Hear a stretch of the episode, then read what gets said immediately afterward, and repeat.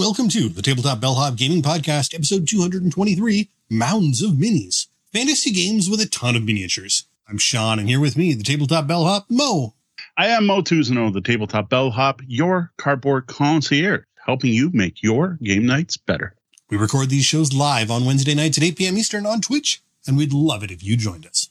So, welcome to the second part of our discussion on miniatures and board games. Whereas last week featured us talking about the pros and cons of miniatures and meeples and what we like better, this week we're going to be sharing some of our favorite games with lots of miniatures with a specific look towards fantasy games. After that, we've got two completely unrelated reviews. First up being Tome the Light Edition and its expansion, this is another new trick taking game. I guess it has a fantasy theme, so I guess it kind of ties in, but definitely no miniatures here. And then Astra, which is an area majority based game all about stargazing. Um, we wrap up with another busy week in review. And I think the big one people are going to want to hear about are my first thoughts on Marrakesh. But Sean also has a number of first plays to talk about. Well, we talk a lot about a lot of stuff on this show. Find links to all of it in our show notes at tabletopbellhop.com slash episode 223. That's 223. Where possible, those links will be affiliate links, which cost you nothing at all to use,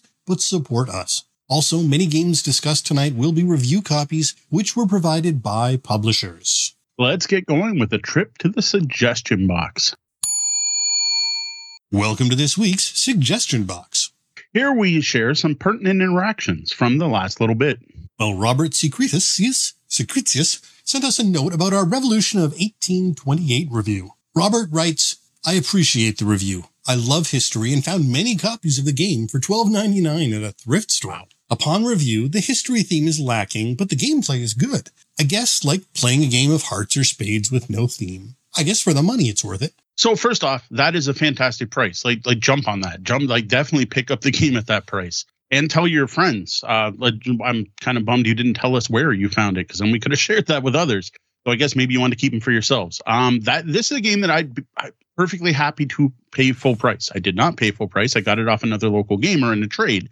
But anyway, I would pay full price. It's it's really good. Next, though, I do want to bring up the historical part because I, I, feel Robert's like just throwing it out a little too easily. It's not like the game has no history to it or that it doesn't tie in its theme. The game is based on a historic American uh, voting period, a, a, an election, and it features the actual people who were in that vote and the actual election writings at the time and so on. There's a bunch of different like event tokens that represent actual things that happened and strategies that both sides used during that election. And most importantly, I think, and this is the one that really ties the theme to the game as much as anything does, is the press, because this was the first a big event in the US where the press played a huge part in swaying public opinion. It was it was uh, the first time an election was as visible, public, and the knowledge was out there. And it was also the first time with the big slandering and, and slag campaigns against the other people, where it became a much more populist thing. That is all there. The history is still there. The thing is, none of that matters in regards to the gameplay. The gameplay is a tug of war, collecting tokens, trying to set up combos, area majority game. It's still a game based in history, though. Enough so that I could even see using this to teach a history lesson, even though the game's abstract. Though the theme could be anything else and the game would still work. And then we have Dylan Lusk, who commented on our Boop review to say Boop is kid friendly as well. My four year old loves to play with this, and we've been able to slowly introduce rules with him. See, that's good to know. I wanted to include this in the chat because we've talked about Boop and we talked about how uh, accessible it is. And I know the rulebook has variants for playing with younger kids. Really simple. You don't use the cats. Um, but it's actually good to hear someone who has younger kids who has been enjoying it. My kids are well past me being able to judge if, if a preschooler would enjoy a game with them anymore. So that's really cool to hear. So Boop also good for preschoolers. Well, that's all for this week. Thank you to everyone who comments, shares, and interacts with our stuff. So far, so good as to keeping to the schedule, but this is another reminder that we will be taking some time off later in the month when the holiday sales really start to hit. Yeah, also a reminder to watch the blog for our holiday gaming deals landing page, which will be coming up soon enough, and to subscribe to our tabletop gaming deals newsletter. I'll throw a link in the show notes for that. And make sure to follow our various tabletop gaming deals accounts on social media. We'll make sure links to all of that are placed in the show description. Also, please don't take this as telling you to ignore your friendly local game store during this great holiday season and telling you only to shop online. Please do support local stores that deserve it, especially stores that provide you with more than just a place to buy games. Also, though, stay within your budget, and sometimes that's going to mean shopping online. In that case, be sure to support your local store in other ways. Pick up gaming accessories, get your sleeves there, host game nights for them, do demos, pick up minis, or shop the non-gaming stuff they have. Find some way to support a store that supports your community. Now, next up, I do want to give everyone a heads up on an email hiccup that actually affected Sean and I that we just noticed on Monday. So, at some point in August uh, this year, GoDaddy changed its mail server name for our blog, and that's what we use for our hosting service and we must have missed the notice. Now, I'm not blaming GoDaddy. I'm sure they sent something out and we just looked past it. It got sent to spam. Who knows? But what happened was neither Sean or I had been getting any emails to the at tabletop bellhop domain. You know, the one where we say email Moe at tabletop bellhop or send your questions to questions at tabletop bellhop. That one. We haven't gotten anything since August. Well, big apologies to anyone who wrote us using those during that period and was expecting a response. Yeah, so we were able to push forward all of the emails and we dumped them all into our inboxes the other day. And at this point, I have gotten through the backlog and I replied to anything that was still relevant. Unfortunately, there were a bunch of opportunities and things there that were time relevant that have passed. Um, but I can't promise that I didn't miss anything. So if you were expecting to hear from us, or if you sent an email and you were expecting a reply and didn't get one, um, please do us a favor and resend that request, resend the email, and we'll be sure to get to it this time. Everything seems to be fixed now. I don't expect any other changes. Though I don't need your guest lists for conventions or customized packages of peanuts. Well, at least this explains why we haven't gotten any new questions lately. Well, we're here to answer your gaming and game night questions. Welcome to part two of our talk about miniatures and board games. Last week, we spent a good chunk of time uh, talking about the pros and cons of detailed miniatures and board games, as well as sharing our preferences in game components, what we like to use when we're playing games. And we ended up talking about that a little longer than expected. So I do think it was a great conversation. Um, I think it flowed really well, and I think it's worth checking out. The problem is we kind of ran out of time. The actual question we were answering came from Tito BA, who wrote, Moe, I'm looking for a board game with lots of miniatures, preferably fantasy themed, I came across Quest for the Dragon Lords, but I got mixed reviews about it. Do you have any other suggestions? So yeah, the plan was to sit down and go, okay, what do you prefer, minis eh, or, or meeples or cubes? And talk about it and then eventually give Tito this nice big game list. Well, not that big. Um, but then we realized we were like an hour and a half in going back and forth on miniatures and board games and what we prefer. And we were realizing the entire show, we still had some uh, reviews to get to later in the show and lots to talk about in the Bellhop's Tabletop. So we're like, you know what, we're going to call it. So I think the first time ever, we actually stopped the show midway and went, you know what, we're going to push this off till next week. So here we are with our first ever two part Ask the Bellhop segment, again talking about miniatures and board games, but this time specifically looking at games we dig that feature a ton of miniatures with an eye towards fantasy themes. So if you did miss last week, I do encourage you to pause here, go back to episode 222, Miniatures versus Meeples, and skip to the Ask the Bellhop segment and check out that talk. Now, I'm noting this because I have a feeling some of the feelings we shared there impacted the games we picked to talk about tonight. All caught up? Okay, well, let's get to the list.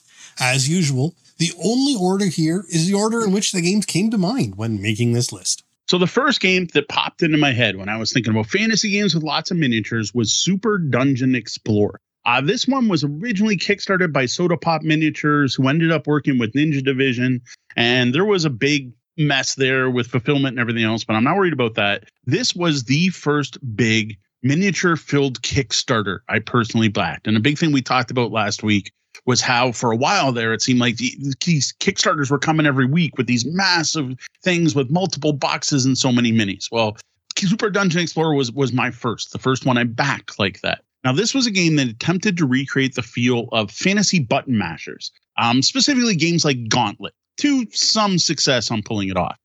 Now, the thing is, if you do pick this up, the core rulebook that came with it was so so, and the core gameplay was so so, but they did get in there and completely redevelop and rewrite the game and produced a new rulebook that's actually really good. Now, miniature wise, these are great. They are great looking fantasy, mini- fantasy miniatures. You got heroes and orcs and goblins and all the stuff you'd expect, but they're all chibis. Okay, so they're all you know the the miniatures with the heads are as big as their bodies, and that alone I know is not going to be for everyone. Personally, I think it fits the aesthetic of the game going for that gauntlet 8 bit look, but I know not everyone likes chibi minis. Well, next up, we have Horizon Zero Dawn, the board game from Steamforged Games, and all of its expansions. Yeah. Now, the problem is that it's post apocalyptic science fantasy. So, probably not the sort of fantasy that Tito's looking for. You can't, however, deny that this game has some great minis, and the mm. gameplay is rather solid as long as you are up for the epic length game night, yeah. or are cool with splitting your games up over multiple sessions.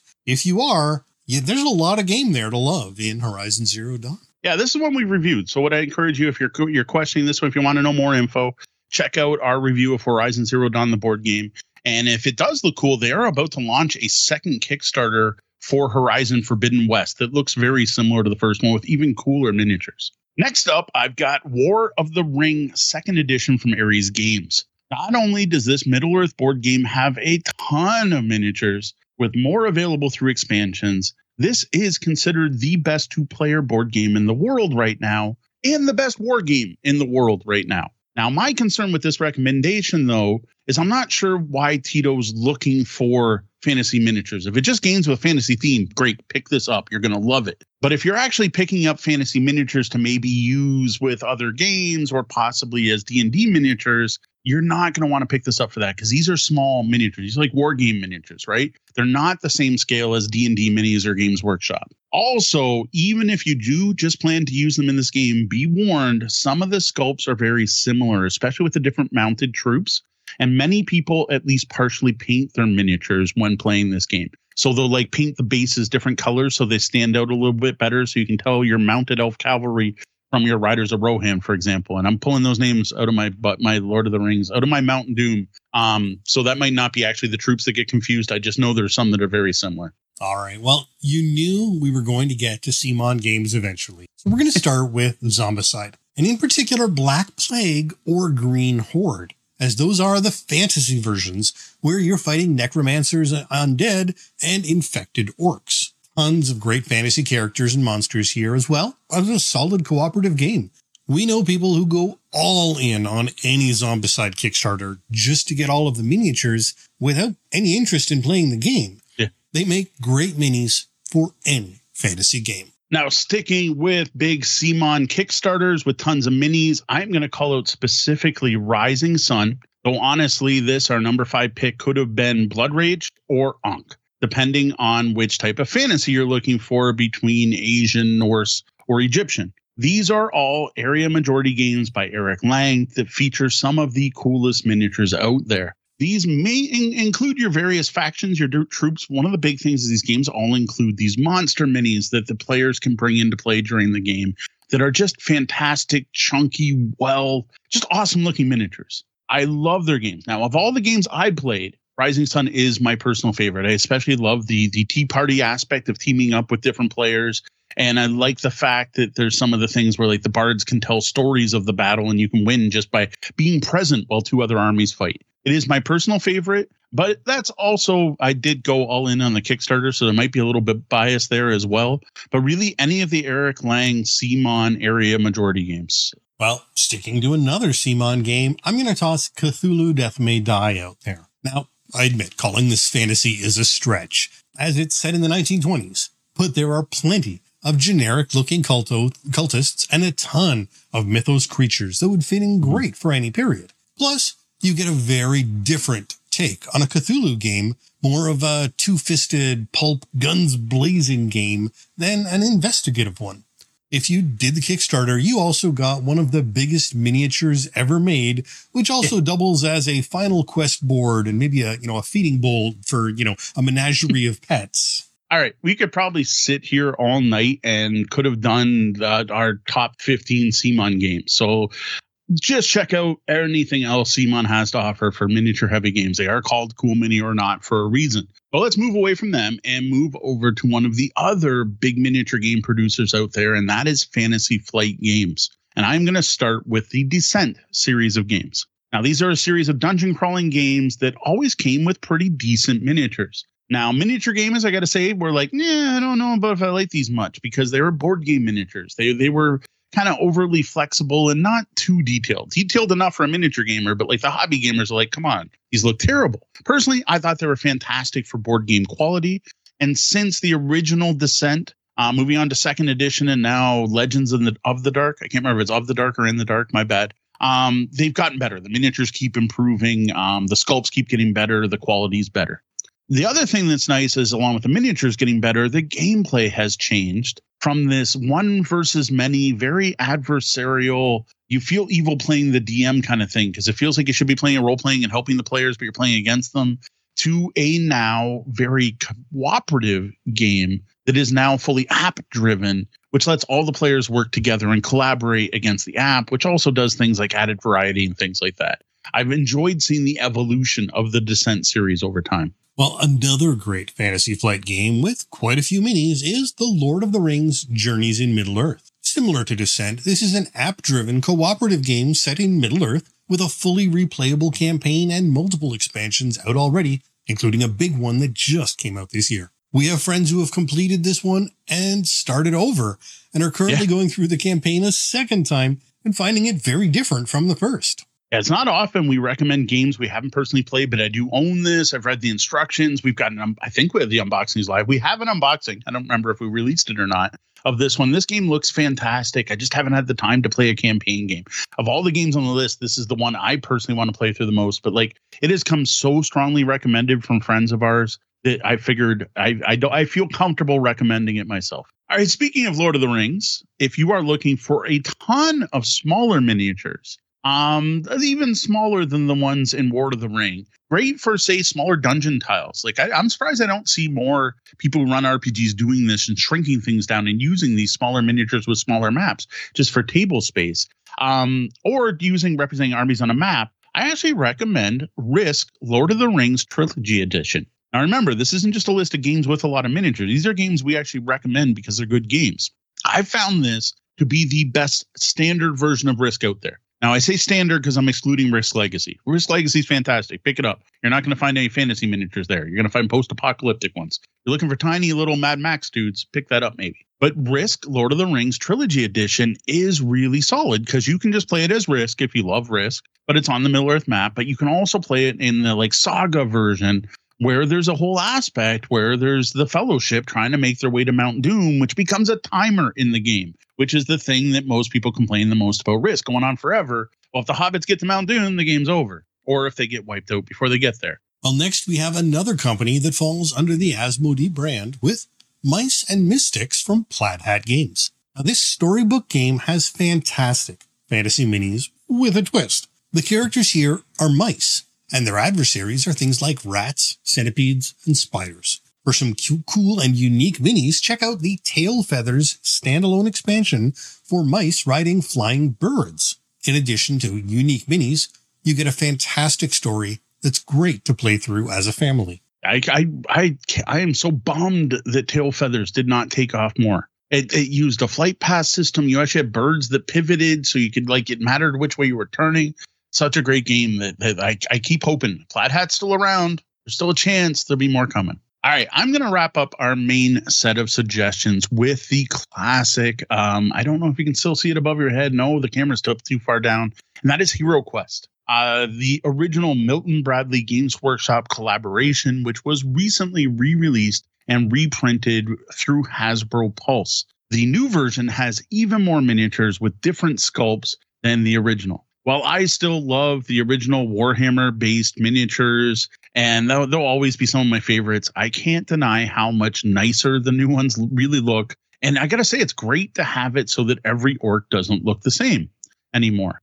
Now, a bonus here that I think is great if you are thinking of getting this game for the miniatures to use possibly in D&D or another RPG is that you also get some truly great looking scenery you're not just getting heroes and things to fight against them. If anyone has seen any of our Gloomhaven live streams or anything like that, is, is, is any of those, I use the scenery from Hero Quest in everything. If I am playing a fantasy game, you're probably going to see a cardboard bookshelf from the original game somewhere on the table. It's also nice to see that Hasbro is finally putting out brand new content for the game. So not only did they publish the original stuff through Pulse, they then brought back the Barbarian Quest Pack and the Elf Quest Pack, though they renamed them, and they have now brand new adventures. So the game continues to grow. Well, next we have a few honorable mentions. Games we haven't personally played, but that look pretty good, at least as far as the minis are concerned. All right, the first one I have is Dark Souls, the board game. Now, I don't know too much about this one myself, um, but when I was doing the Google, I always I always research these up topics. Like some a lot of it comes off my head, but then I, go I look online and I Google it and like board games with lots of minis, and I'm like, anything I missed? Well, this came up on a number of other people's recommendations, so I wanted to include it.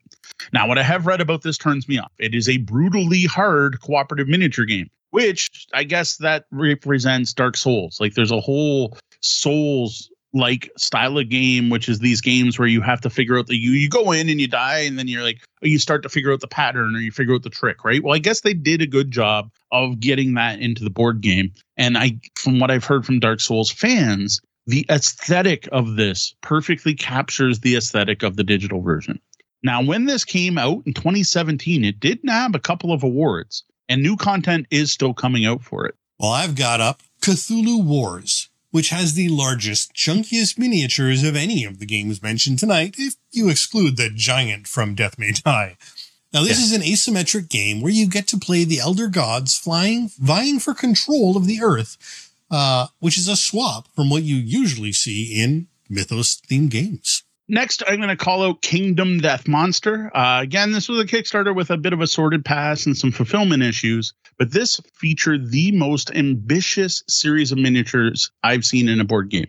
That is, if you're into Beefcake Frazetta style artwork and optional pinup versions of your fantasy miniatures. If that's your thing, you're going to want to try to find a copy of Kingdom Death Monster. The people I know who got this are really digging it, though it's honestly the miniature painters in my my friend group who really jumped at this one. While next we have Sword and Sorcery, which is an extremely well regarded dungeon crawler that, similar to Gloomhaven, uses an AI system to eliminate the game master player and is thus fully cooperative. The miniatures here give me a big Hero Quest feel and are of that yeah. same solid board game quality as the Descent series. And this one appeals because it doesn't need an app, as we've talked about many times. Apps kind of scare me for possibly no longer working. I own board games that I can no longer play because they had an integration and it's now gone.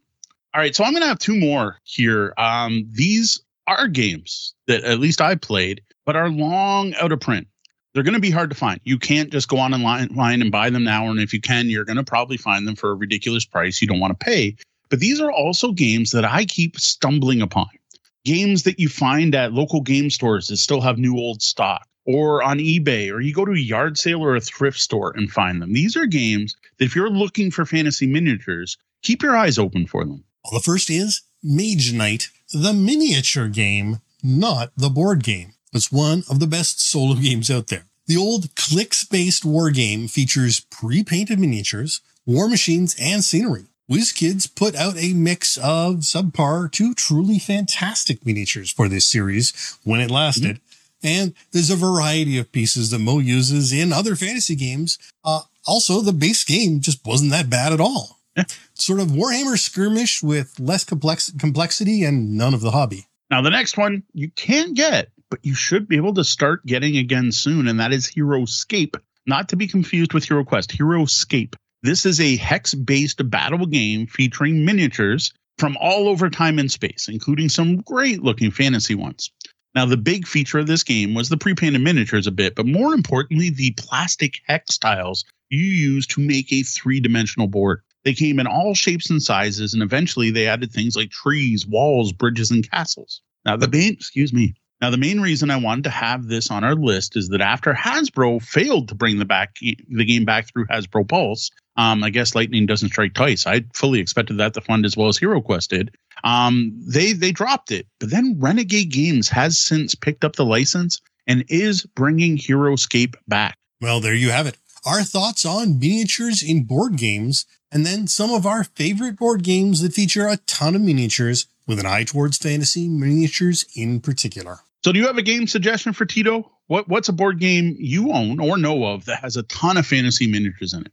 Let us know the comments. Email me, moe at tabletopbellhop.com. I promise it's working now.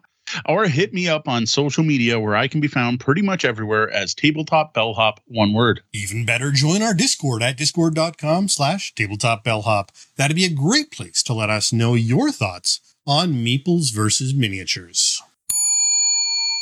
As I'm sure you've noticed, we love trick taking games around here, and it's time to review another modern trick taker, Tome the Light Edition and its expansion. A trick taker that will appeal to trading card game fans. Tome the Light Edition was originally kickstarted back in 2021 by Reversal Games and is now available to buy direct from their web store at a nice low MSRP of only 15 bucks for the base game and 5 bucks for the expansion. This trick taking card game was designed by Anthony Thorpe, who we have to thank for telling us about his game and handing us a review copy to bring home from Origins 2023. We also got to watch a demo by the game's artist, Lauren Yu. So, Tome is listed as a two to four player game. And while the game instructions include rules for three players, it's really meant to be played with four and works pretty well with two. Sadly, we can't recommend this one at three. At the full player count of four, the game is rather quick, taking under an hour to play, and isn't not that much quicker with two. One thing to watch here is the weight.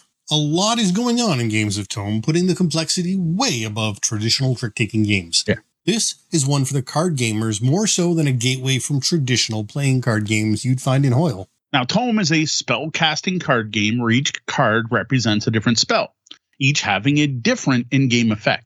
Each hand, a card is flipped up from what's called the element deck. This is the title spell, which sets the trump suit for the round. A card is led and its effect happens. Further cards played that match the suit of the lead card also have their effects happen. But if someone plays off suit, the spell chain is broken. The spell is silenced and has no effect. Any cards that are played after that, though, do have their full effect, no matter of their suit. In addition, every game has a special suit included which isn't affected by the chain system. Tome, the Light Edition, comes with four standard suits fire, earth, wind, and water, and the special suit, light, thus the game's name. The Gold Codex expansion contains two more standard suits wood, an insect, and the special suit, gold. Now, future versions of the game will include more standard suits and more special suits, and it looks like Tome the Sound Edition is what's coming next. Tome was one of the games we picked up during Origins with plans to play it at the con after we were done each day, so we don't have an unboxing video to share with you. There isn't a ton to show off either way, though, as most of what you have here are cards. Yeah, uh, Tome the Light Edition has 24 basic cards, six each in four different suits, six special cards of one suit, four reference cards, and a set of eight scorecards, two for each player.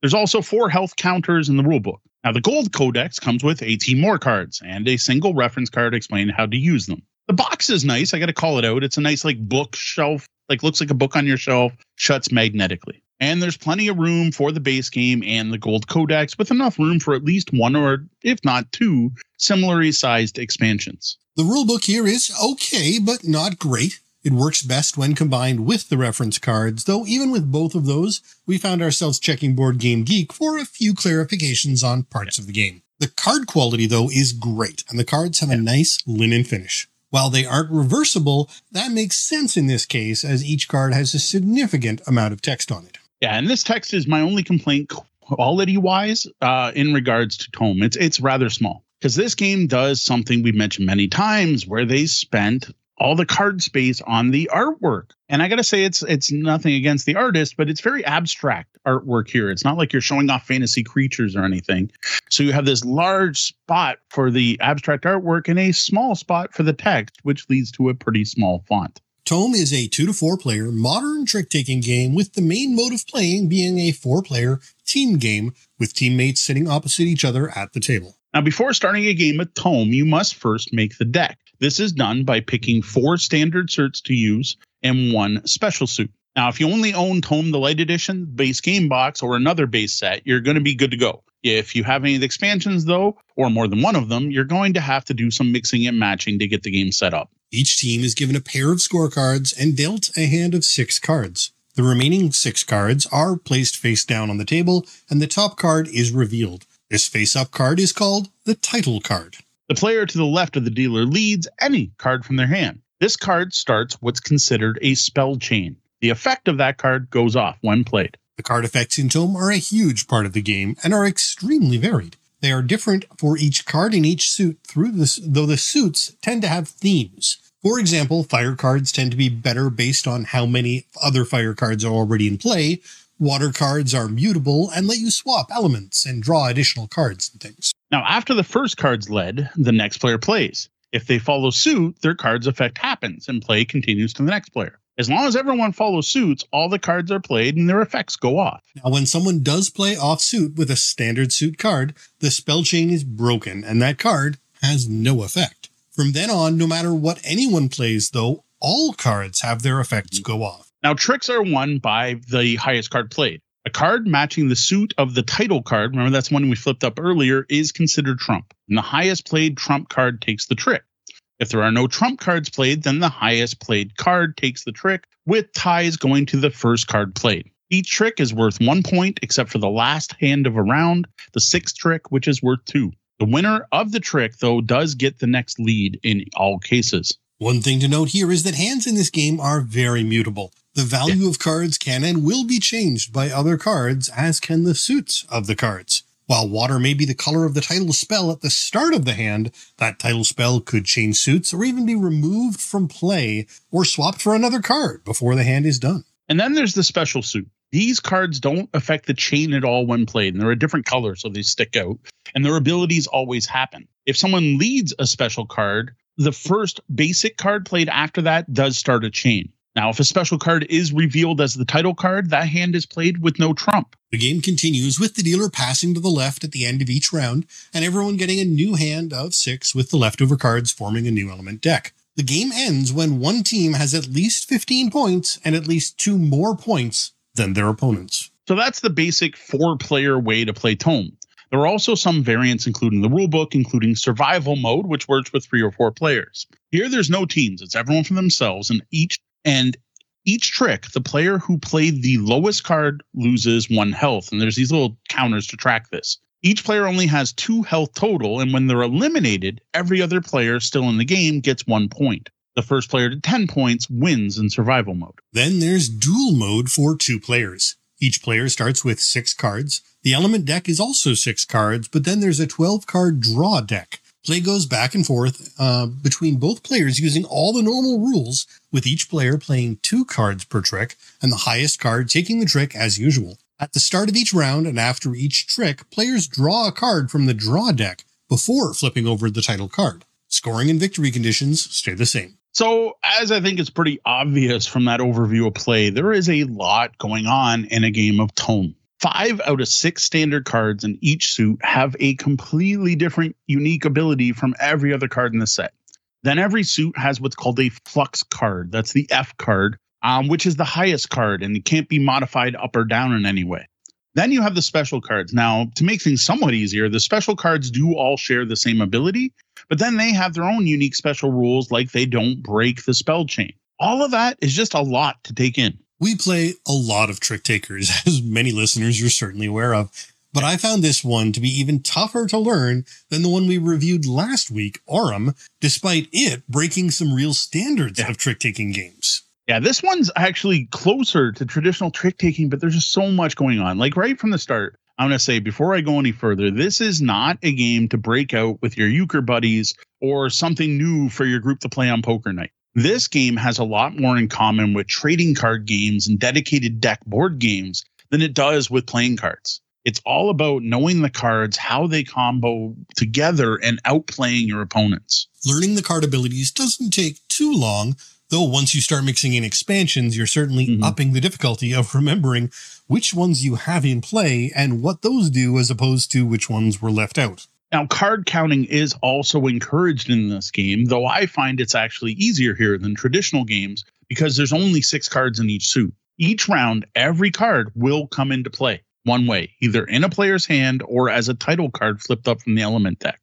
This is especially important the last trick of the hand, because at that point, everyone will see every card except for the three in everyone else's hand. This is the reason that final hand is worth double points. And I should note that remembering that that hand is worth two points is part of the learning curve. Mm-hmm. It's really easy to forget that detail with everything else going on. Now, once you get past that pretty steep learning curve, there's a really solid game here.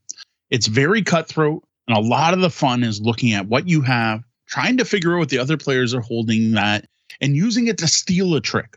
Very few hands in Tome are going to be quickly throw down the cards and the highest card wins. It's all about manipulating things so that you or your partner take that point. There's a lot of puzzle elements to this game that I think some gamers are really going to enjoy. The interaction both within and between the suits is quite interesting and has clearly been thought out. Hoping yep. the chain gets broken before it comes to you or eager that it doesn't break are both regular occurrences you have to mm-hmm. deal with. And playing with partners really is a highlight in this game, leading to some great interactions and smart card play. Breaking the chain so your partner can play a card, or changing the title card because you know your partner picked up the flux of that color last round. Tossing out a flux off suit, just hoping your partner can do something All of these lead to fun interactions, no matter whether you end up taking that trick or not. Play order here really matters.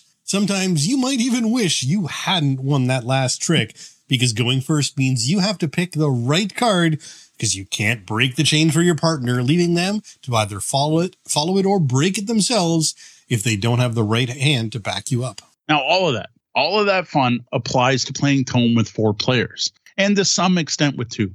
Tome is great with four players and it's quite good with two. When you're playing with two, it's very cutthroat and that makes it work because you're playing two cards. You're not just playing one, right? Like you're you're basically playing a two-handed trick, right? You're you're playing back and forth, kind of like playing euchre double-handed. It's way more enjoyable than I expected at two, though I'd rather still play with four. So unfortunately, as seems to be a theme of late, there are other player counts available for this game that are listed on the box and in the rulebook. Yeah, where we can't recommend Tome, and I know Sean completely agrees with me, is three players or honestly, just using the survival mode at any player count. In survival mode, the game isn't about winning tricks, it's about not losing. It's all about not playing the lowest numbered card. And honestly, it just doesn't seem to work along with trick taking. Like when you've got mechanics out there like Trump and swappable Trump, like being the lowest is just it, it's just too random. It's it's if you get lower cards, you're pretty much stuck. It just very much feels like you have no control over your fate in survival mode. Plus, it has one of the worst game mechanics that I think most modern gamers can agree. It has player elimination. You're you, you're going to sit there and get eliminated and watch other people play for some period of time. With three players, that's pretty quick. But once you get up to four, it can take a while for the other players to go out. Honestly, when we first tried this game at Origins, we played with only three players, and I felt we might have made a mistake agreeing to even review this game at that point. Yeah. Now, while the difference between three and four player formats in some trick takers is meh versus marvelous, this one, while not unplayable, meh is too high of an accolade for this three player version. I, I, I can't disagree. Now, as for the Gold Codex, I didn't think the Gold Codex um, changed the game enough to warrant its own review, so I'm throwing it in here with the other. It's a good expansion. Um, when you just have Tome the Light Edition, you have the same suits every game, which is fine. You're going to learn those cards, right? That's going to really help that learning curve, um, which is really cool. And there's no setup, right? Like your deck's ready to go. You just shuffle and start playing at the beginning. But you, I, I did find there was a lack of variety. Tossing in the gold codex adds a huge amount of replayability to the game. Just the number of possible combinations, because you have two more standard suits and you always use four. So now you're picking four out of six. And then you have a completely different special suit you can throw in. So you got four oh out of six, which you can play with two different suits. And I'm not into permutations combinations, but that is a lot of new ways to play the game. So a problem I found, however, is after having that steep learning curve and getting past it, you now run into it all over again when you add yeah. in new suits. And you don't know all of the effects and interactions that you've now added into this game that you just finally, finally figured out. And I think there's a similarity here to sitting down and playing a game of Magic the Gathering with a brand new set and you haven't seen the cards yet and you're con what's that do? Can you pass me that? And sure, in a month's time you're gonna be you're gonna recognize the cards by their colors and you're gonna know all the possible combinations. But there's that learning curve as soon as you throw in a new suit. Now there are also a couple of other drawbacks to the gold codex that we found. Now the first is in regards to the graphic design the card color and the design of the gold insect and wood cards are all similar. Like like I've never seen a a so brown yellow fall looking package of board game stuff at once. Now, I will say the gold's not bad because, well, it has a different, it's a white border. So that's pretty easy to find out. But the wooden insects still to this day look similar in my hand. And what I try to do now is I try not to include both in the same game. I'll just, I'll use one or the other so I don't even have that possibility of mixing them up. And this graphic issue is worse if you're not playing in really good light. Yeah. While card games like this are usually great to play anywhere in general, this game struggles in poor lighting. So visibility is something to think about when considering if you want to bring this game along anywhere. Now, the other issue I found with the Gold Codex is that the card abilities felt more complicated. There were just more things going on. They it they relied more on what had already been played or what's going to be played future, and they better rewarded card counting. They seem to be suited to experienced players. And well, I guess that makes sense, right? This is an expansion. They don't expect you to pick up and play the expansion until you played the base game, right? But the first time I introduced this game at a public event, I made a mistake. I had already mixed the expansion in with my core game and I just let it left it in there. And I went with the first four suits I found for what we played. And I found it including these made it even more of a learning curve and enough so that at least for one player it was just too much. There was just too many variables to take count on. Tome has enough going on as it is. I strongly suggest anyone doing a learning game stick to your basic elements of earth, fire, earth, air, fire, and water. Fire, I, I, merged to earth, air, fire, and water. At least for the first couple hands in well, full games, I would say first couple full games before trying to toss in that expansion. Yeah, even having played the base game several times, it was a struggle all over again to figure out the new cards and the style of play that each suit encouraged. Now, while things got off to a rough start with Tome, I got to say, in the end, we found a very solid modern trick taker in there. To me, this game, this is a trick taking card game for tradition, uh, for trading and living card game players. And honestly, when I'm introducing it someone to new, you know how people are like, well, it's like Monopoly, but well, what I like to say is this is euchre for Magic players due to how each card has its own ability and the whole spellcasting theme. It's really hard to do, argue with that description. It's a thinking trick taker, and as such, less of a social game, as you need that bit of additional focus when playing to track the spells and their effects. Now, I'm sure if everyone at the table has played many times, you'll be able to relax with more familiarity. But throw in an expansion and it will go silent once again as everyone focuses on the new spells available. Well, I won't recommend this game at three players. Otherwise, if you dig card games with a puzzle elements, games where it's all about playing your cards in the right order, reading your opponents to figure out what they've done, you really should enjoy Tome. That's going to be even more true if you already enjoy trick taking games, especially partner based games like Euchre. If counting cards is your thing and you want to up the difficulty, uh, also remembering which spell is on which card, this certainly offers that extra challenge. Now, I also won't recommend Tome as a my first modern trick taker uh, for someone who's only really knows traditional Hoyle style uh, card games. There is a pretty steep learning curve here, even for experienced card game players. And I feel this would just be completely overwhelming as a totally new player. Now, if you're looking for something like that that's a step above, you know, Spades, Hearts, and Euchre, maybe take a look at games like, say, The Fox and the Forest or The Crew. Well, that's it for our look at tome, specifically the Light Tome the Light Edition and the first tome expansion, the Gold Codex. One of the most involved modern trick takers we've played that we think will really appeal to card game players. Now, we've talked about a lot of trick takers on the show, and our blog is filled with trick taking card game reviews.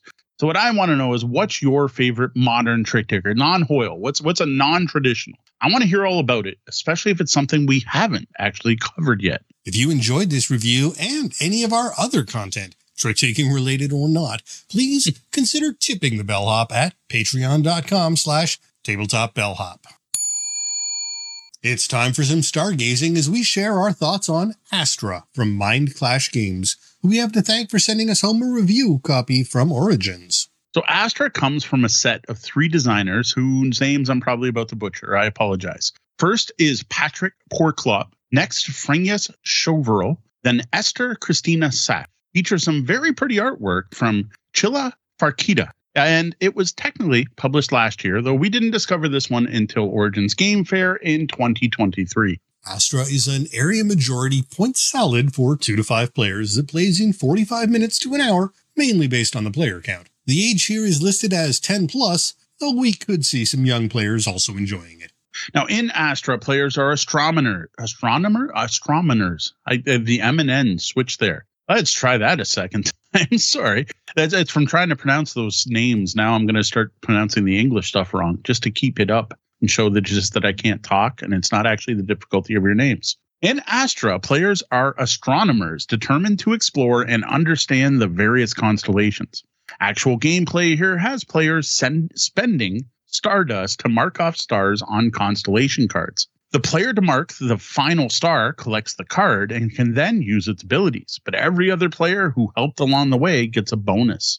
This game features an interesting mix of give and take and simple rules that hides surprising depth. Get a look at the great artwork, oversized cards, and other components in our Astra unboxing video on YouTube. There you can see the game's smallish and solid box, very nice oversized cards, dry erase markers, stardust crystals, telescope markers, two-sided player boards, the rulebook, and a few other components. Component quality here really is great. Uh, this game features the best dry erase anything I have ever written on and erased. Now, one minor issue I do want to call out for anyone who, who picks this up is when you first get the cards, due to the plastic coating, they tend to stick together.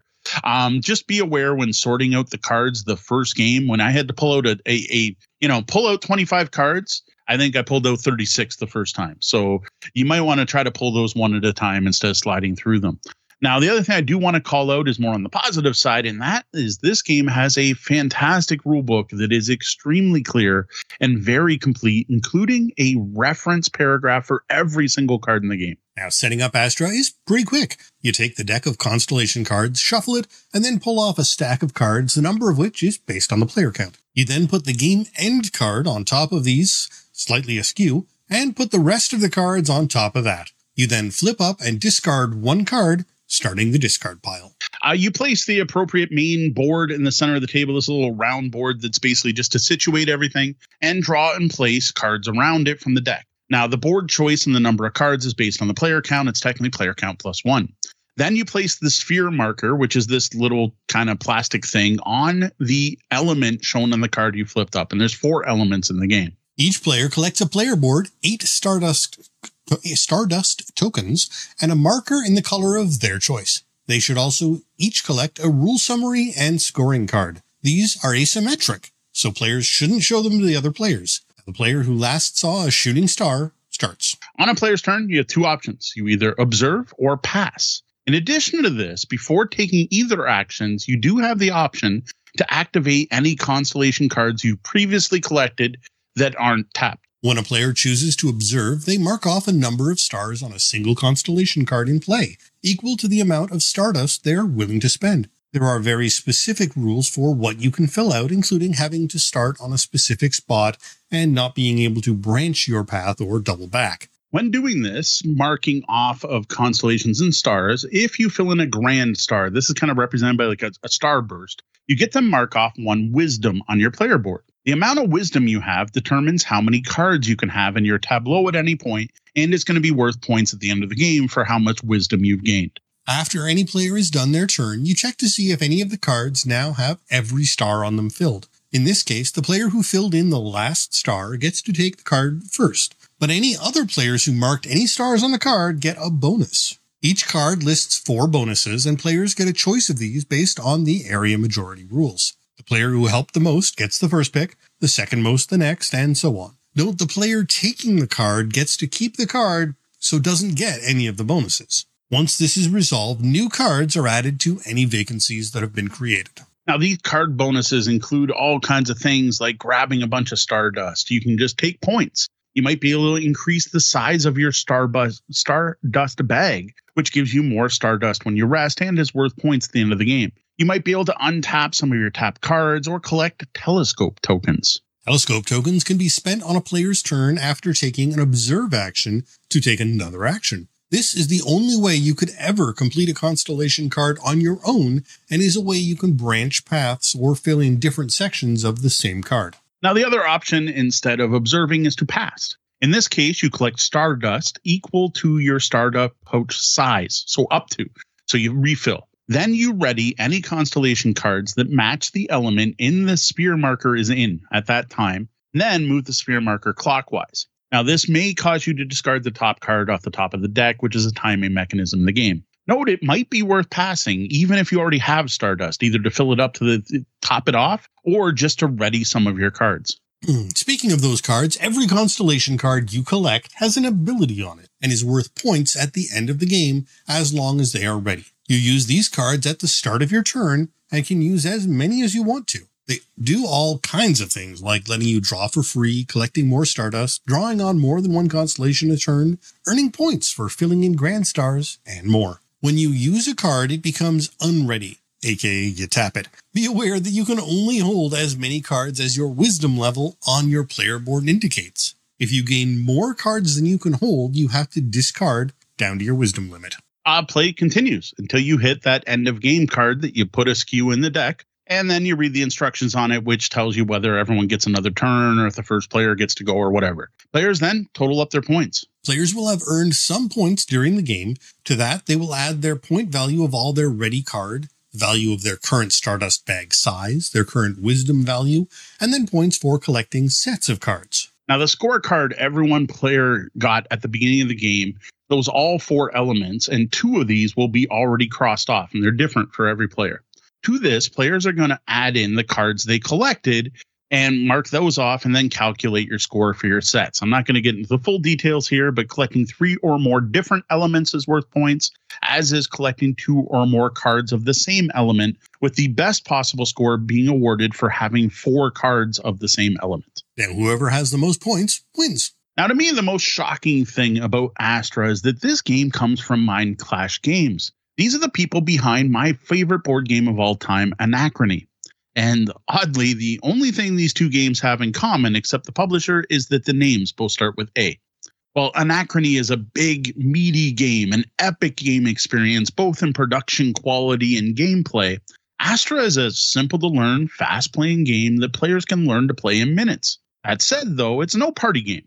Games often go longer than half an hour, and the decisions here aren't easy. I'm just shocked by how different a game Mindclash this is, Astra is, from Mind Clash's other games. The really interesting thing about Astra is the mechanics. The actual thought behind patterns and choices with what options you have and what powers the card give you uh, are very well thought out. And yeah. perhaps that, more than anything, suggests the more meaty origins of the publishers. Yeah, this game just feels very well play tested and developed. It just it feels like everything's there for a reason and everything's very well balanced. And I really enjoyed the simplicity and purity of Astra. There's only two options each turn, at least until you've collected a few cards that can give you a couple more options. You basically either draw or pass. The thing is, trying to figure out what to draw, where to draw it, how much to draw is quite tactical and also strategic. Added to this is the decision to collect cards when to collect them and which ones to collect. Which sets are you going through? You're going to quickly notice when playing this game that the bonus rewards for players who help can actually be more valuable than the cards itself. But then you can't ignore collecting cards either, because that end game set scoring can cause a huge swing in points at the end of the game. So I'm going to say up front, this game actually isn't for me. Uh, in particular, the theme and how they presented it hit a sour note with me. Now, that being said, I can't deny that the skill and quality of this game is there. The level of thought required of it and that was put into it are impressive. Now, for me, where this game shines is as a public play game. This is a fantastic game to bring out to events for me. This is a game I can set up and have everyone playing in minutes. This is also a game that works just as well at all player counts. It's just as good with two as it is with five. It's a game I can teach the basics of in minutes and it has a theme that's familiar to most people, making it very approachable. Though I gotta say, there are people out there that aren't to be a fan of the theme, like Sean. Indeed. But more than that, it's how they present it. In particular, astronomers don't explore constellations, nor do they strive to understand them. Now, if admittedly minor details like that don't bother you, and for the majority I expect they won't, this game does have a lot to offer in an easy to learn package. Yeah, though actually the theme here is you are some Greek astrologer, so they are striving to understand. I can't remember its name. All the constellations come from an actual historic book. Um, but the thing is, that's not well presented as the theme, which is probably why Sean didn't even know till now. Well, they, they do state in their description astronomer, which is yeah. kind of the. Of the people we played it with, my wife and oldest daughter are the ones who love Astra. Um, it was Deanna that convinced me to take home or well to ask for a review copy at Origins after we played a short game demo. And if I remember at the time, I kind of said, uh, "This one, it, are you sure? Okay, sure, I'll ask." she still loves it and often requests I bring it with us when heading out to a public play event she'll be at. For me, I didn't love it as much as her, but I have been enjoying my plays of the game. I have to admit, it did get better the more I played. As you start to learn the various different card effects, and you can try out different strategies. I definitely enjoyed my last play of Astra more than my first, and more than I did at that demo. Now, we talk about themes and their importance on this show with some regularity. In this case, for me, it's overpowered the mechanics. But that's not to say it's a bad game. As with all of our reviews, every game is for someone. Who that is depends on many factors. Now, what I've really found interesting, though, is just how different this game plays depending on who you play it with and the strategies they try. This, to me, is actually the most fascinating part about Astra. Isn't the game? It's how people play it. Some players are all about spending every bit of Stardust they have every turn and making sure they have drawn their color is everywhere. They want to have as much of their color out on the cards. Other players, though, just want to have that one dot. They want one star on every single constellation. Then other players just want to make sure they're they're getting bonuses. Other players are all about collecting the cards and using their powers and pulling off these combos where they never have to spend stardust and get to fill in eight things every turn and take three cards home a turn. I played with players who try to never rest. That's their goal in the game. They sit down and like resting seems like a wasted turn. All I'm going to do is take things that give me bonus stardust so I never have to rest. And then I played with other players who rest all the time. And they're they'll have a full bag, full pouch full of stardust, yet they're still resting because they're hoping to untap their cards. Uh, the best part of all of this is I haven't seen any one of these ways to play come out as any better than any of the others. The sheer volume of cards certainly plays a large part in this range of strategies, and I wouldn't be surprised if the opening set of cards, in combination with your scoring card, which again is unique, wasn't a major factor in how yeah. people played. Uh, even beyond the, their first game, where it's to be expected, that's going to set your tone. Yeah, overall, Astra ended up being better than I thought it would be. Sure, it was a huge surprise to me when compared to Mindclash's other games, but it's not strange for a publisher to have a wide mix of games and styles in their collection. It was more how the game grew on me. The more I played it and the more depth I discovered each play that was the surprise. Well, I wouldn't turn it down if it was the game being played. It's not one I'd ask to play again. I do hope, however, that these designers continue working on games. And I'm interested now in checking out one of the other games from uh, Frigius, uh, which is Cerebria, also from Mindclash. Yeah, it's a meaty one. We're, we're, we're like over four and a half weight on that one just to show how different it is from Astra.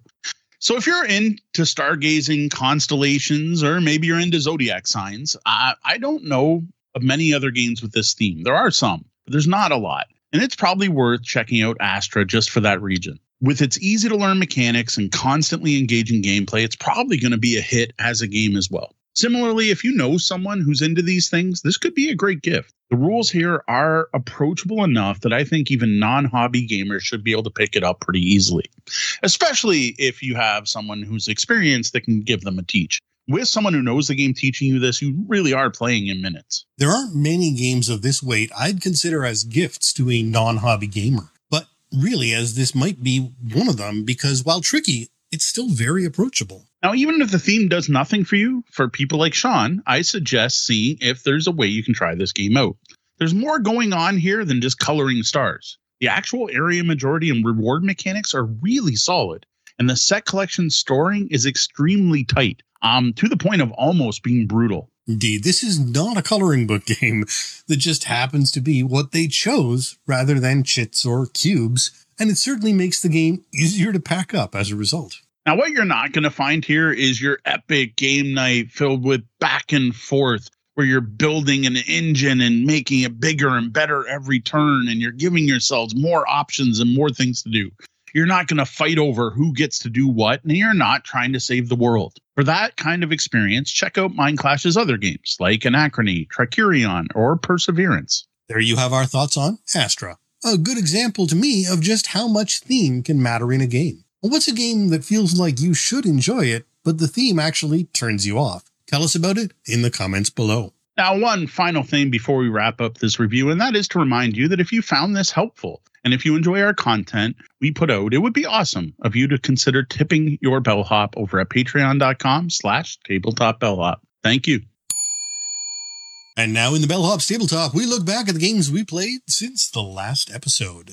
All right. So first off, uh, we got a gaming out and about in Windsor with Sean. Uh, no Sean Con this time. It was just a kind of one day event. Uh, it started with a game of Astra at the Walkerville Brewery. Uh, you just finished hearing me talk about Astra and us talk about Astra. So I, I don't think I have any more to say about Astra. You? Nope. Solid game, just not for me. Next up was the first play of Starship Captains for you and Deanna. Um, I know the one thing is both of you were like, wow, that was not what I expected. Yeah, indeed. This one caught me by surprise um, by being an interesting and fun sci fi game, but with at least only a single play under my belt so far, there was a lot more randomness than I expected from a, a game of this kind of you know origin. Like from from CGE games, it, it felt more Ameritrash than Euro, and and that caught me off guard. Yeah. Yeah, I would say for, for their games, this was much closer to say Galaxy Trucker than it was say Dungeon Lords. Like this is definitely on their lighter, laugh, kind of have some fun kind of games. But then it's not because it's all about turn optimization. It, it it's definitely in an odd place. Mm-hmm. Like for me, it was my second game, and it played completely different than my first game for the same reason. Because like you, I wasn't sure what to expect. I, I was expecting more brain burny, thinky. Okay, I, I want to make sure like the Q thing. I thought I was like, I want to make sure I have a yellow person in there for two turns from now. Maybe you can get there with that game, but that's not what this was. Though I will say now that I knew what to expect and now that I played the game once, man, it was way better. Like it was just I knew what I was playing and and I, I knew what scored points and I knew what was worth visiting and I, I I grokked what they were doing with the game and it felt very different and enjoyable. I just only feel bad because I totally crushed the two of you by knowing what to expect. But I think that's going to happen to anyone who plays this game. And I got to say, it's not a good thing for a first play. Like if you play a first game of this with someone who knows what they're doing, they're probably just going to crush you. Yeah, I, I, hope that learning the game better and which various options and paths one can take for, uh, towards victory improves it. But I just can't be sure after one play, and especially after seeing the impact that one card had on that game. Like realistically, I mean, yes, you played better and you knew what was going on, but that one card that you got that none of us had an option to have any sort of equivalent yep. card made a massive difference. See, I don't think it did. Like, I, I don't know. Like mm. your score wasn't that good, but Deanna was two points behind me and didn't repair anything. So that's why I don't think that one card made that much of a difference there. I don't know. Next play, maybe it'll go different. Last game we played together was a learning game of the Artemis project. It was a learning game for you, but it was actually our third play for Deanna and I. And I gotta say, I'm I'm digging the Artemis project. We we kind of knew we would. Um, we respect Mark and his opinion. He makes good games, but our chat room has also been telling us um, this is what they wanted to see us review next. So we have been playing it, and it's solid. I'm I'm digging this game. Yeah, and while I love the game, as is often my the case, my first game against the two of you who had both played it previously was pretty tough. Uh, yeah. As there is a learning curve, and while mastery isn't the right word, just having a more complete knowledge of what's available and what possibilities exist means that it is a tough game to keep up with two other players who already have a bit of knowledge of what's going on. Yeah, no, I totally get it. Like knowing what buildings are worth buying and what you should bid on and what you shouldn't. Um, one of the most interesting things in that game was just how negative it was for events. Like out of these six events we drew, five of them were negative. That's the first time that's happened when I played that game. Usually the events are like happy, like here, bonus, get stuff for free, get free people, get buildings for free. This game was like, if you go here, you're going to lose dice. And if you build that, your people are going to die. And if you go over here, oh, no one's coming off the ship this turn. It was a very different feel that way, which I appreciate. It was cool because it did very much change the feel of the game. One thing that was kind of interesting um, is when we played five player, we played through and I'm playing the game and just knowing how games are generally designed, there's this um expedition deck. You play five player, you get through it. And then you have to draw two more cards. It just felt wrong. It just felt like in a five player game, you should have perfect information. All these cards are going to come up at some point. It seemed really weird to have, have to shuffle the deck to pull two cards out that you've already seen. That just seemed weird. So after we played that game, I started looking into it, and part of um, we I have the what is Ganymede version or something. Uh, Galileo, sorry, Galileo, the yeah. Galileo edition of the game. Well, the Galileo edition of the game, as well as the Pioneer edition, comes with a little expansion, um, the Alien Artifact or something like that. Well, I opened that up, and sure enough, here you have two expedition cards. And I got to say, I'm like, I, I'm not, I'm not going to call Mark out on this, but it very much felt like that Kickstarter stretch goal that should have just been in the deck from the beginning Uh, maybe not, but it, it had that feel. But that just made me feel more complete. So now when I play five players, we're going to see every card. So I thought that was cool. So I tossed that in. Though I got to say, with three players, it didn't really matter, but we did see it come up. Yeah, unfortunately, they came up at a at a weird point. Um, yeah, and and that's that's sort of the problem with that expansion is um, if it comes up at certain points in the game later on in the game, it kind of doesn't matter and is wasting space. That and that was yeah that was a little weird for that uh, that expansion. Well, that was that was specifically the event card. The event card, there should be a rule if that event, because there's event cards and two expedition cards in that expansion. The event card should be if you draw this in the last turn of the game, ditch it, like throw it out. Because it, it's putting something out that when you end the round, you might earn a bonus die, but the game's done, so there's no reason for it. So yeah, that does feel a little off. Um, now speaking of what just happened here with the with the the the version we have, I sorry Mark, but it's annoying. Um, when we reviewed all the bus, we had a problem where we're like, is this the Kickstarter version? Like we have upgraded coins and all the pictures show cardboard coins. Is there, do we have like a, a, a, special version? And I think with that one, they were like, no, that is the retail version. But if we do a second printing, it won't have the, it was a little confusing. The SK, SKUs, SKUs, SKUs, whatever you pronounce them, were a little odd. This, I had kind of the same problem. So when I was unboxing it, now I will admit on the back of the box is something very clear that says what version of the game it is, but it's like a barcode and a and a I don't know, it says G whatever something on it, a bunch of numbers. Um, it ends up I have a, a certain backer level that is a Kickstarter exclusive that you can't get unless you back the Kickstarter. Which thank you, Mark. That's awesome. My my copy of Artemis Project looks awesome.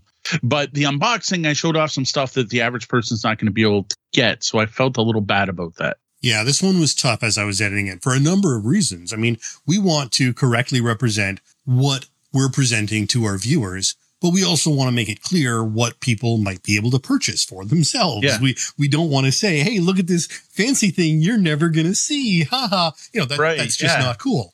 Um, or if we, you know, if we want to show it off, we're going to say, "Hey, by the way, we were get we, we got this version of it and this is what the real version is going to look like or something. And there right. seem to be a number of different versions. Unfortunately there are different versions both in retail and from the kickstarter yeah. which left us scratching our heads how to best identify things and call out what was what. Yeah and online game stores didn't help because they had the description that it was this version, but all the pictures featured the other versions bits. So mm-hmm. I, I, I don't know how this gets fixed. I don't know who who the the, the blame lies on figuring it out. Um, but I will say, if you go to Grand Gamers Guild website, there are two versions. You probably want the Pioneer version. I, I can't see not wanting to pay the price difference to get that. Plus, the retail version's out of print anyway, so you're stuck with the Pioneer version. but you're not getting metal badges. Yeah, nothing, nothing except another Kickstarter will get you metal expedition badges. Yes. Oh, there! Shout out to Mark from the chat. People, we we we're, Mark's a great guy. like I said, I hate I hate talking bad about him because I, I, do love his games and I love his stuff. Just a little confusion on what what we had, which is like I said, partly on my part because I didn't look at the back of the box and notice the little you know the K. Uh, next up for gaming was a day out of town for Deanna and I, uh, which we're just going to stick to the gaming side of things. That started with a two-player learning game of Marrakesh. Um, what I need to start doing is I, I did some unboxings, right? We caught up on on unboxings, but what I haven't done is caught up on um, punching games. Um, generally, I'm someone who likes to punch. I like the lonely fun of you know I sit and I put Netflix on or Disney Plus or whatever, and I sit there and I punch my games and I find baggies of appropriate sizes and I organize everything.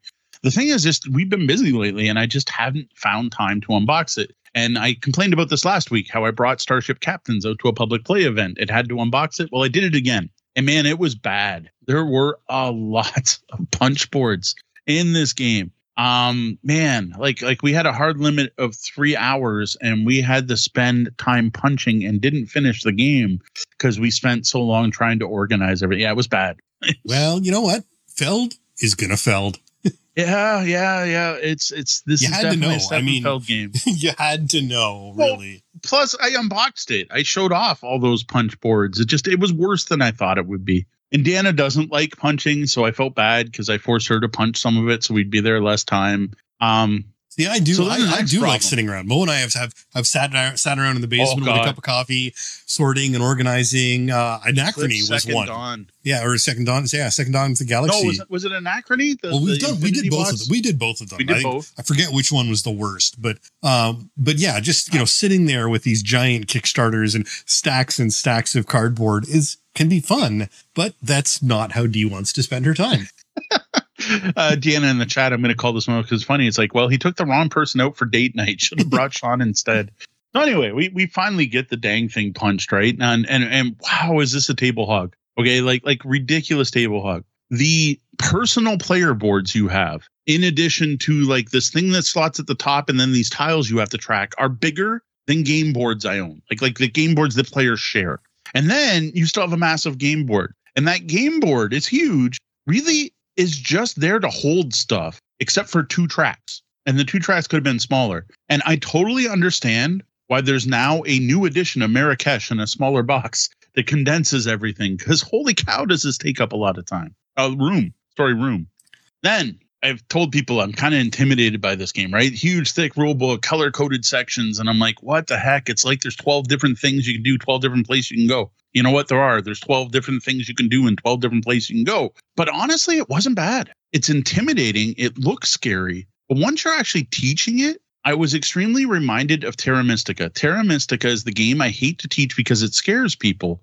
But once you start teaching, it just makes sense. Like in Terra Mystica, there's 13 different things to do. But each of those 13 different things is so simple that overall it's easy to teach. This was like that. It was like, okay, if you do a green action, you get a fig for every green dude there. Done. Like that's it. Now, if you do a this action, like there's some complicated ones. Like in particular, the the when you get the guards, you then put like gates out in special places and there's some special scoring. But like the blue area, which is fishing, well, move your boat up as many spaces as keshis you have in blue. Like that's it. It's it's actually that easy. And I've got to say, this is a really easy game to pick up and teach for the base mechanics. Yeah, that's. I, I think this one scared a lot of people, and I can see why. Visually, uh, Yes. it's you know the game is intimidating. Anyone who sees this, sees the rule book, sees the table space, is gonna get nervous, and it's good to know that it's just not as bad as it looks. I don't know how you can get that across to people without them watching our, our discussions of it, but uh, it's good to know. Yeah, it's it's, it's very much the meme of I'm, I'm about to describe a meme in in, in voice again of, of like the, the the the board game person teaching the group. No, it's not as hard as you think, right? It really is though. It really isn't. Like uh, it's the keshis. There's 12 different colors of them. And you get like 40 of each one, and you just put those out on a table, and then there's three different resources. So the actual game, I'm I'm gonna skip the theme of the town of Marrakesh and everything you're doing. I'm just gonna talk about things by color. It's Stefan Feld. It's got a theme. The theme, I'm sure, makes some sense for some of the things you're doing, but really it's an abstract game. And what you're doing is you have there's 12 different areas of the board that each do different things, and you have a little colored, uh, they call them keshi, little colored cylinder in each of those colors. Well, you're going to pick three of those and put them out in your hand, and your all your opponents are going to do the same. You reveal them. Those are the three actions you're going to take that turn. Then you're going to grab everyone's keshis and drop them in a cube tower. Everyone knows how much I love cube towers. Then you're going to group them by the colors that fell out, and then people are going to draft the keshis. Well, the keshis then go into the spots. Note they don't have to match the spots you put your workers. What the keshis do is they make those individual actions better. So if you have white keshis, that puts you up the white track while you go up the number of white keshis that are in your track. So once everyone's placed their keshis, you then activate your workers in any order you want. And again, there's all kinds of things. You're exploring the Sahara and you're getting end game scoring. You're moving up your fishermen to get points at the end of every round. Points are resources. You're putting guards. You're going up two different tracks. There's a bunch of things. It's a, it's a Stefan Feld. It is it is by definition a point salad. Like if I say it's a Stefan Feld game, but the basic mechanics are that you sit there, you put out a bunch of keshis. Those are your three actions you're going to do. Drop them in the cube tower, then kind of level up your different abilities. The interesting part is there's the the the perfect information of in a season, you play three seasons, you are going to take every action once and only once because you only have 12 keshis, one of each color. And that's basically how to play. Uh, and then you're just going to add up your points at the end. It's really not that bad. Listening to that, I can only think of two things. One is Keshis and Keshas are very different things. And two, the closed captioning on this video is not going to be fun. Yeah, I don't doubt it. I, I don't know. Keshis, it is because it's a Marrakesh. I, It worked. You know what? We used it. Everyone said it. It caught on quickly in our gameplay. So what happened though is we're we're doing this right. We're playing one season. Oh my gosh, did we play? We played double extra extreme. We we made up our own game. Um, so what we did is we we revealed our our Keshis and then we put them in the cube tower and then we saw what came out. Then we put our workers out, which you can kind of see why that doesn't work already. um, for one, you could base it on what was out, and you're like, "Ooh, I can get two Keshis of that, and I'll get a good action." But more importantly, uh, it let us take the same action multiple times this way. And while by the end of the first turn, Deanna had collected scrolls, they're called, that give you in-game abilities, and had it set up so every time she went up either track, she got like eight things. Like it was a fantastic combo, and it seemed really cool until we realized that oh. you would have been able to collect a max of three of those and in the entire game and in the first season you had four so yeah and meanwhile, I had a thing going on where I was collecting luxury goods that also looked like again, it looked like we were gonna be competitive. Like she had her, her track strategy and I had my luxury goods strategy going. But no, that wasn't Marrakesh. We we made up our own game. Like it, it was that bad. It was one of the most extreme plays I have ever done. Bellhop's law, in effect, your first game of any play is going to be extreme no matter what. No matter how many videos you watch, no matter how many times you read the rules, no matter how much you think you know the game, you're gonna miss something. Fair enough. That's uh, unfortunate, but uh, common enough. Uh, we always say you should play some and stop and then restart during learning yep. games. But to be honest, we're not usually really good at listening to our own advice there. So yeah, uh, in this case, we did. Now it didn't help that the place was also closing, but we knew we weren't going to fit in a full game. So literally, we explored. Yeah, Indiana's clarifying. I, I wasn't going to get into the details. Technically, your red Keshi lets you go somewhere twice. So at most you could do two. So yes, I guess by the end of the game you could have collected all those scrolls as long as you used your red at least twice to go back to um I think it's the market wherever it is you go to get the scrolls. I, I clerics, I think you were using clerics to get scrolls. This is where the game's going to fall down a bit. Is is I don't even try to figure out scholars. There you go. See, I, I did the I did the Sean playing Lords of Waterdeep thing. I'm like, give me a white Keshi, give me a red, um, for some reason, reds were water sellers. Water seller that stuck in my head. yeah, water cellar stuck in my head. I was I was all good with that one. And reds were water sellers. Blue, I think I called boats, even though they're fishermen. I don't know. Doesn't matter. All right, so from there we went over to um, Banded Goose. One of the reasons we are in the county is their mug club thing. Mug club social happens the last Sunday of the month. Um, I've been trying to talk less about local events, but I will say what was neat here compared to the last one is the place was packed uh, to the fact that like when people walked in, they were like, "Are you part of Mug Club?" Nope, sorry, you'll have to come back. Um, try again in an hour. Hopefully, some people will have left. Um, while enjoying some crap beers, I did teach Deanna to play Mind Your Business. Um, I did not, unfortunately, bring games to play with other people this time because I was expecting the same thing as last time. Uh, we played two rounds of this. This is a gnome mining game where you uh, have a grid of cards and the cards show mine paths on them, like mine mine Tunnels. Not there's no tracks. Mines of three different resources: gold, gems, and coal. And they like curve, right? Like kind of kind of think Tsuro tiles, right? Not they're not. There's only one path on each one though, or three or four. I'm describing this absolutely terribly. So you you have a grid out. Um, I think it was four by four. It might have been more, and I don't even remember now. Six by six, whatever. There's a grid of cards, and you've got a mine cart that starts in the first square and you got a gnome, and every turn you take three actions with your gnome, which is like move orthogonally, turn the card you're on, swap it with another card. And your goal is to make a string of a resource going through the mine on these paths to your mine cart. Now, one of the actions is to actually load your cart. So you generally would take one or two or three actions, then load your cart, and then it, it moves along. Really neat game. Um, it's the, the the the fun part about this one that, that just made me happy is like I got that less of a description when I first was shown the game at Origins. I was like, this is what, what I expected the game to be. Like it was literally exactly what I thought I'd get. Like uh, no surprises here. No, oh wow, that's not how I. This is deeper than I. None of that. This this was simple to learn, um, but actually quite thinky. Um, the one thing I guess there here's the one surprise: turns took longer than I expected. Like this was a Deanna's like, yeah, go to the washroom so I have time to think. Now, this is no medium weight Euro. It's no Stefan Feld. We're, we're no Marrakesh here, but it's way more than just a quick playing party game or filler game. Now, the problem we had with those, though, is contrast. This is another Kickstarted game that I very strongly feel someone did their graphic design in Photoshop or whatever, and it looked awesome on their screen, and they did not get a test print before sending it to their printer. The cards here, the backs, which thankfully during gameplay don't actually matter, the backs are some of the worst cards I've ever seen. There is literally a teleport card that I can't tell with the images on the back. There's like a wheel. The managed notice it looks like maybe there's a disappearing gnome. So that would make sense for teleport, but I have no idea what else is on the card. Um, the the food card kind of looks like a pizza, I guess. It, the contrast is terrible. Plus, there's at least one card in the game where one of the things they did was there's these paths of gems, but they also put lines to show the edges of the mine. There's a card they forgot the lines. And we actually missed that there was coal even on that card at first until picking it up. Then there's cards that if you end your turn on them have signs and you get to read the sign and do what it says. These are in a terrible font and in a light kind of tannish color that just blends in with the red background. Like this game is kind of a graphic design nightmare. Yeah, this was really bad. And on top of the bad font and contrast on those signs, they're also at an angle, like it, it, it's like like they're signs that you're kind of peering down at, so you're not looking at yes. them straight on. You're seeing them at a sort of isometric sort of angle, which just makes the contrast and the font readability even yeah. worse. Um, like it was so bad that I they sent me pictures, and it's a four by four grid, yeah. by the way.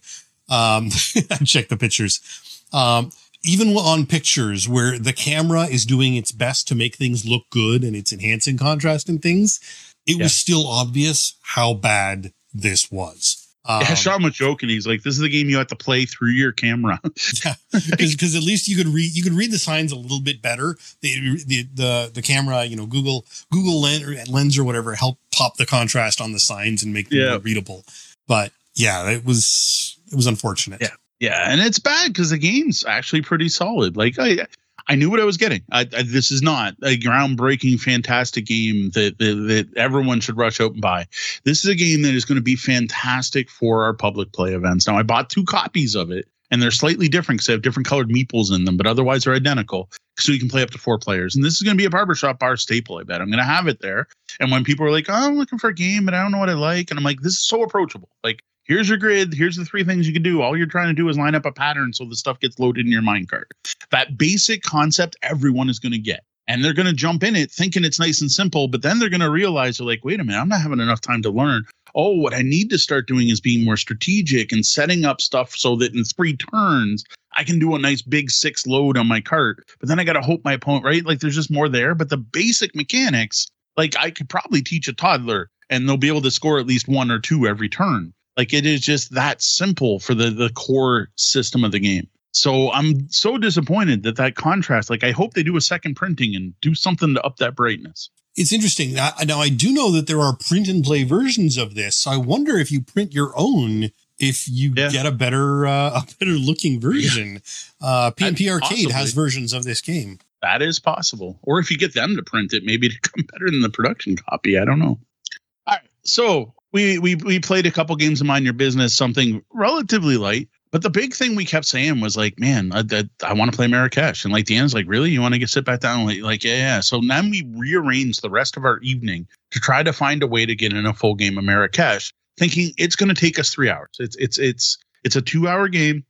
And honestly, that seems like a good time. We're gonna we, we need somewhere we can go for three hours. And unfortunately, coffee shops and bars and pubs and everything on Sunday that has public play um, and Tim Horton tables wouldn't have been big enough. We were like, man, we got to try to find somewhere. So we eventually figured out a place to go, and we went to um, the uh, the upstairs at the Sandwich Brewery, which was open, and and we went, and it was good. Uh, unfortunately, the light there is worse than I thought. Now I remembered it being brighter upstairs and downstairs, and it is. The problem was the lights upstairs were very yellow, and um, the Marrakesh, because it has 12 colors, I honestly don't think they did any color blindness testing at all with this game. I would be surprised if they did. With that yellow light, there were three colors of Keshis you could not tell apart. Two that were so bad that I had to use my camera light to see what color they were. Now, I will say in that game, it doesn't matter that often because when you collect the Keshis, you put them on an area of your board that's color coded.